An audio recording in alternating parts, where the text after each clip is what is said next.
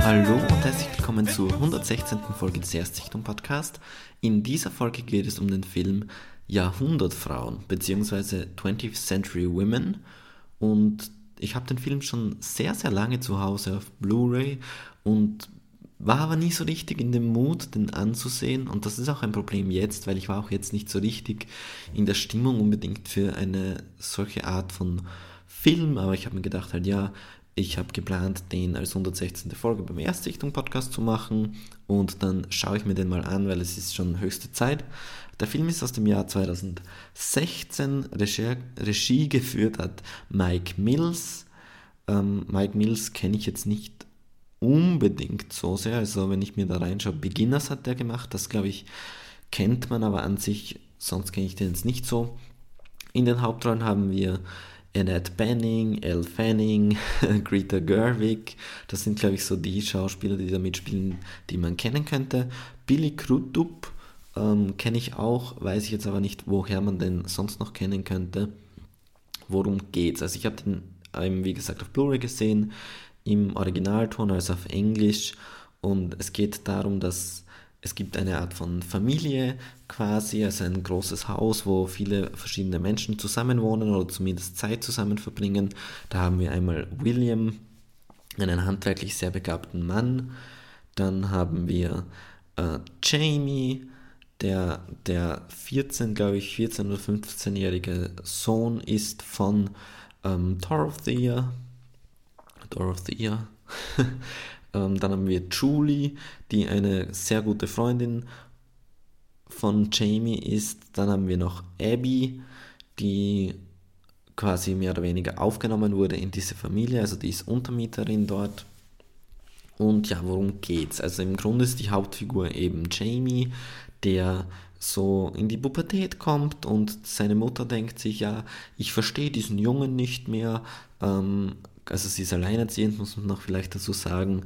Und sie hat immer so das Problem, sie, sie glaubt immer so ein bisschen, dass irgendwie, oder ich weiß gar nicht, ob sie das ungefähr glaubt, aber sie muss halt so alles sein. Sie muss Vater und Mutter zugleich sein und will ihn auch wirklich gut erziehen. Und irgendwann glaubt sie halt, ja, die beiden, die wachsen sich zu sehr auseinander und dann quasi beauftragt sie die beiden Mädels, also Julie und Abby, dass sie sich halt auch ein bisschen um ihren Sohn kümmern und Zeit mit ihm verbringen und ihm helfen, durch die Pubertät zu kommen.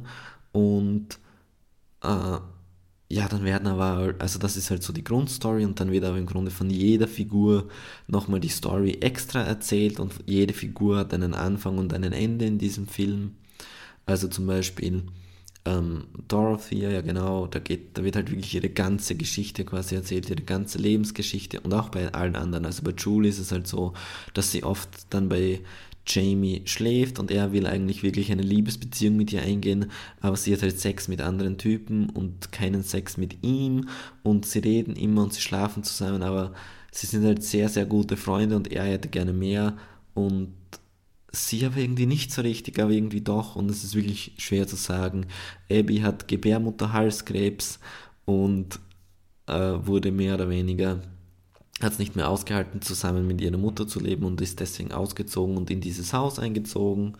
Äh, William muss sich nie bemühen, wirklich um Frauen zu kriegen und äh, ist auch eigentlich überhaupt nicht das, als dass er erzogen wurde. Er hat eine ganz andere Leidenschaft und auch eine eher traurige Backstory. Also wirklich jede Figur wird da komplett auserzählt in diesem Film. Und es ist halt ein sehr, sehr ruhiger Film.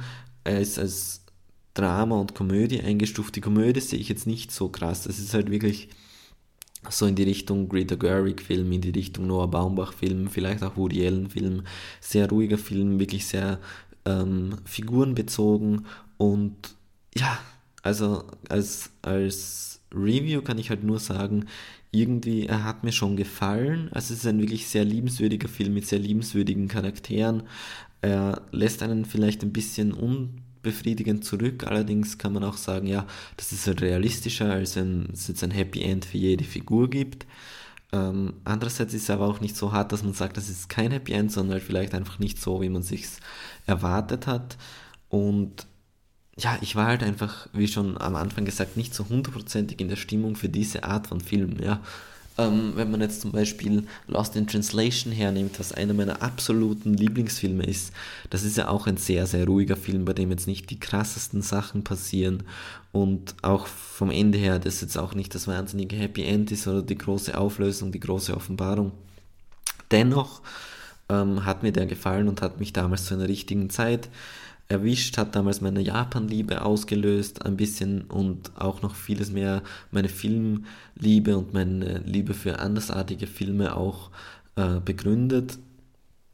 Hier war es einfach nicht die richtige Zeit, dennoch kann ich den Film sehr wertschätzen. Jahrhundertfrauen, 20th Century Women ist ein sehr guter Film, den man sich auf jeden Fall bedenkenlos mal anschauen kann, wo man ähm, weder besonders runtergezogen wird, noch ist es zu kitschig oder zu, zu sehr uplifting. Es ist halt wirklich so ein schöner, netter, realistischer Film, der auch sehr gut auf ähm, diese Generation, also der Film spielt so ein Ende, Mitte der 70er Jahre eingeht, auch auf ähm, Frauen, die in dieser Generation, also quasi die Generation davor, diese Nachkriegsgeneration oder Kriegsgeneration eigentlich schon aufgewachsen sind, auf die wird auch sehr schön eingegangen und und einfach generell das Thema alleinerziehende Mütter, ähm, Pubertät im generellen, äh, Mutter-Sohn-Beziehungen und, und einfach erwachsen werden. Also wirklich alles wird damit abgefrühstückt und